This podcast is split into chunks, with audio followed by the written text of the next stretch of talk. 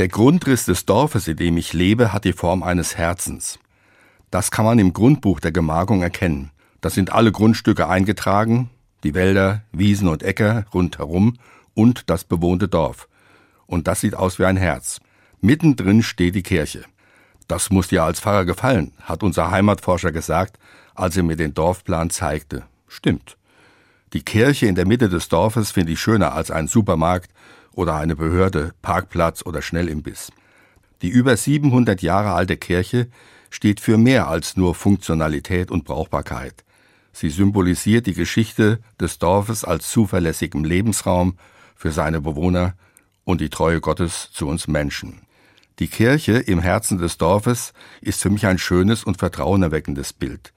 Freilich muss ein Herz schlagen, pulsieren, Wärme und Leben verbreiten, das ist seine Aufgabe. Das gilt für jedes Dorf, für Städte übrigens auch. Als ich vor 30 Jahren als Pfarrer in dieses Dorf Freienseen am Rand des Vogelsberges kam, hat man mir voller Stolz die Kirche gezeigt. Sie ist sehr schön, hat damals ein Nachbar gesagt, und wir schonen sie auch. So konnte ich mir dann auch erklären, dass oft viele Plätze im Gottesdienst leer geblieben sind.